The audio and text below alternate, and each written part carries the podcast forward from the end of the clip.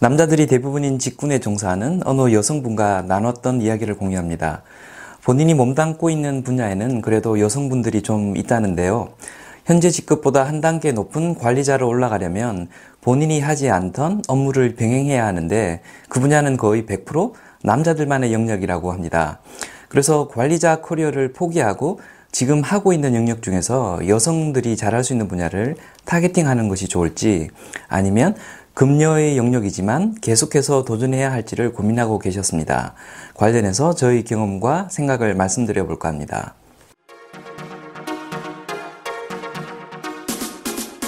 안녕하세요. 커넥팅다 TV의 장프로입니다. 제가 최근에 재능 기부 차원에서 오프라인 상담을 하고 있는데요. 그저께 커리어를 어떻게 가져가야 할지 고민인 30세 여성분과 회사가 매각된 후 잔류와 이직 둘 중에서 고민 중인 43세 여성분 두 분과 나누었던 이야기를 할까 합니다. 30세 여성분은 항공 서비스업에 종사하는 분이었는데요. 한국어 외에도 추가로 2개 국어를 하실 수 있는 분이었습니다.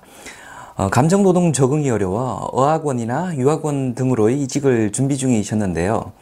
이직이 생각만큼 잘 되지 않아서 장기적인 커리어를 고민하고 계신 분이었습니다. 그분께 드린 말씀은 어느 사용 능력이 핵심으로 작용하는 잡마켓은 만성적으로 공급이 과다한 시장이고 후보자 간 차별화 포인트가 미약한 데다 시간이 경과한 만큼 경력 연수가 역량으로 인정되지 않는 경우가 많아서 급여 수준이 낮은 젊은 세대에 의해 계속해서 경제 수명이 위협받을 가능성이 있다고 말씀드렸습니다.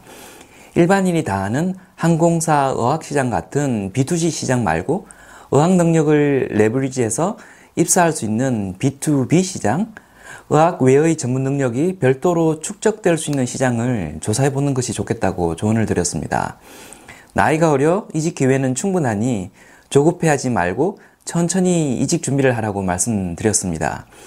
이야기를 나눴던 다른 한 분이 마침 딱 그런 B2B 시장에 계시는 분이라 면담이 끝나고 따로 두 분이 이야기를 나누러 가셨습니다. 또 다른 43세 여성분은 제가 잘 모르는 생소한 분야에 계시는 분이셨는데요. 모르는 분야라 처음에 우려했던 것과는 달리 이야기를 나누는 가운데 의사결정을 명확하게 할 수 있었습니다. 생각이 정리되어 있지 않아서 본인이 몰랐을 뿐이지 문제의 해답을 본인이 이미 가지고 계신 경우였습니다. 본인의 향후 목표와 현재의 희망사항, 현재 취사 선택할 수 있는 커리어 대안, 각 대안의 장단점을 정리하는 가운데 제가 답을 드릴 필요 없이 자연스럽게 본인이 결론을 도출할 수 있었습니다. 본인이 어렴풋이 답을 알고 있었으면서도 의사결정을 못했던 이유는 남성 중심 제한마켓에서 본인이 서바이브를 할 수 있을까 하는 두려움 때문이었던 것으로 보였습니다. 오늘 영상의 주제는 그 후보자분과 나누었던 대화 내용이 아니고요. 사정이 여의치 않아서 제대로 언급하지 못했던 이야기, 남성 중심의 직무에서 여성이 커리어 패스를 가져가는 것이 어떤 의미를 지니는가에 대한 저의 경험과 생각을 말씀드릴까 합니다. 직장 생활을 하다 보면 전공이나 학벌, 인맥, 경험 등등 여러 가지 한계 상황을 이유로 그것 때문에 무언가를 제대로 하기 어렵다라는 이야기를 참 많이 하게 됩니다. 그렇게 한계 상황을 설정하고 가능, 불가능을 이야기하는 경우는 대개 실체가 없이 선입견에 기반한 핑계에 불과한 경우가 참 많았습니다. 여성이어서 이 직무는 어렵다라는 말도 이런 경우 중에 하나라고 생각이 들었는데요. 성별에 의한 핸디캡이 실체가 없는 것은 아니겠지만 그것이 불가능의 주요 이유가 될 만큼 심각하게 중요한 요소는 아니라는 생각이 들기 때문입니다. 완전히 똑같은 이야기는 아니지만 제가 그와 비슷한 경험을 한 적이 있어서 들려드릴까 합니다. 제가 주니어 시절 IT 회사에서 3년 정도를 경험하다 컨설팅 회사로 이직을 하게 되었습니다. 저보다 먼저 컨설팅 회사에 들어온 선배와 career goal에 대한 이야기를 나누었는데요. 그 선배가 말하기를 컨설팅 회사의 파트너는 아무나 되는 게 아니라는 겁니다. 그들만의 리그가 따로 있기 때문에 우리 같은 흑수저들이 괜히 욕심냈다가는 가랭이가 찢어진다는 이야기를 했습니다.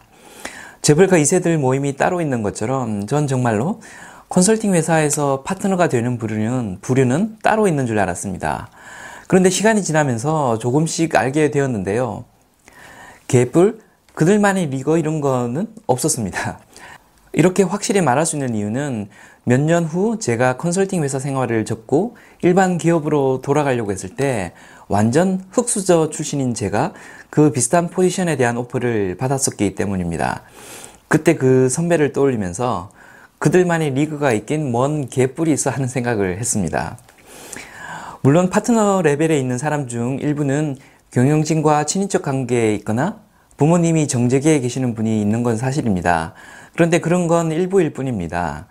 최고 경영진이라도 실적이 안 좋으면 당장 내가 잘릴 판인데 실력 없는 친인척을 자기 밑에 파트너로 갖다 놓을 수가 없습니다. 회사 오너여도 마찬가지입니다. 친인척 자선사업 할 요량이 아니라면 돈 잘 벌어오는 실력 있는 사람을 파트너로 배치할 수밖에 없습니다.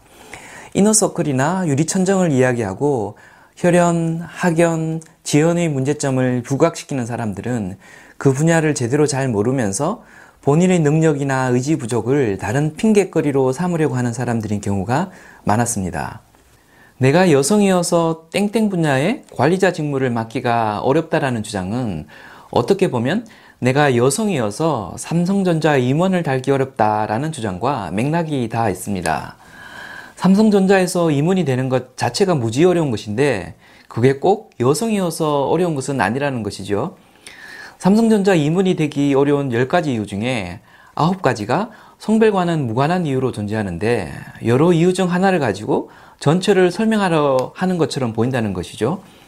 실제 그 여성 후보자분과 이야기를 나눠본 바로는 해당 분야의 관리자 직무를 제대로 잘 수행하기 하기 어려운 이유의 상당 부분은 성별과는 무관하였습니다. 오히려 그 반대로 여성으로서의 특성이 그 업무를 잘하기 위한 장점으로 작용할 여지마저도 있는 것으로 보였습니다. 간혹가다 성 정체성이 특정 직무를 제대로 수행하기 어려운 직접적인 이유가 되는 경우가 있을 수 있습니다. 여성이 프로야구 선수 전문 스카우트를 한다든가 여성 의류 디자이너가 남성 속옷을 디자인하는 경우 등이 될 수 있겠는데요. 그런데 제가 직장 생활을 하면서 경험했던 기준으로 보면 직무와 관련해서 성별 특성과 제약사항이 업무를 수행할 수 없을 정도의 결정적인 한계로 작동하는 경우는 거의 본 적이 없습니다. 이가 없으면 잇몸으로도 충분히 잘 살 수 있기 때문입니다. 피아노를 배우면 한 옥타브 이상 떨어진 건반을 새끼손가락과 엄지손가락으로 동시에 쳐야 하는 경우가 있는 것으로 알고 있습니다. 그런데 어린아이들은 손이 작아서 이걸 동시에 제대로 못 치는데요. 그러면 손이 작다고 그런 곡을 안 배우느냐? 그렇지 않습니다. 손이 작으면 작은 대로 다 배우고 다 치고 넘어갑니다. 동시에 못 누르는 못 누르면 못 누르는 대로 하는만 제대로 누르고 다른 놈을 살짝 걸쳐서 누르는 신용만 하고라도 넘어갑니다. 잘하면서 손이 커지면 그때 가서 두 음을 제대로 동시에 치는 것이지요. 저와 상담하신 분이 맡을 직무는 일반적으로는 여성이 맡지 않는 것이 사실이었습니다. 본인보다 10살 이상 나이가 더 많은 현장 인력을 컨트롤해야 하는 터프한 일이기 때문이었습니다. 그런데 이야기를 나누다 보니 그분은 그보다 훨씬 더 터프한 일을 두어 달 만에 깨끗이 해치운 경험을 가지고 있었습니다. 그래서 본인이 보수도 본인이 강단이 없어서 이 일을 못할 것으로 보지는 않는다고 했습니다. 여성이기 때문에 못하는 이유는 사실 실체가 없는 선입견이었던 것이죠. 여성이 이 일을 했던 선례가 없었고 혹시나 내가 이 일을 제대로 하지 못하면 어떻게 될까 하는 불안감이 여성이어서 안 된다고 생각하는 판단의 본질적인 이유였던 것이었습니다. 여성이어서 안 될 거야 라는 선입견의 상당 부분은 제 경험상 대부분 극복 가능한 것들이라고 생각합니다. 그래서 한번 도전해 보시길 권해드립니다. 설령 실패하더라도 실패 이유가 성별에 의해 발생한 것인지 성별과는 무관한 나머지 아홉 가지 이유에 의한 것인지 잘 생각해 보시고 괜히 이유를 성별에 따른 핸디캡으로 퉁쳐서 스스로를 왜소하게 만들지 않으셨으면 합니다. 실체가 없이 막연한 불안감이나 의지 부족으로 안 된다고 생각되는 것들이 대부분은 뚜렷한 목표 의식과 집중된 노력으로 어떻게든 커브가 됩니다. 선입견이 실질적인 장애물로 작동하는 이유는 그게 장애물이 될 수 있음을 인지하면서도 아무런 노력도 하지 않고 그냥 아무 일 없이 해결되기를 기대하기 때문에 발생하는 거라고 생각합니다. 어제와 똑같이 살면서 다른 미래를 기대하는 것은 정신병 초기 증세다라고 말했던 아인슈타인의 말을 한 번쯤 생각해 보았으면 합니다. 지금까지 커넥팅 다TV의 장프로였고요. 도움이 되셨다면 구독과 좋아요, 도움이 안 되셨다면 굳이 누르지 않고 나가셔도 되겠습니다. 감사합니다.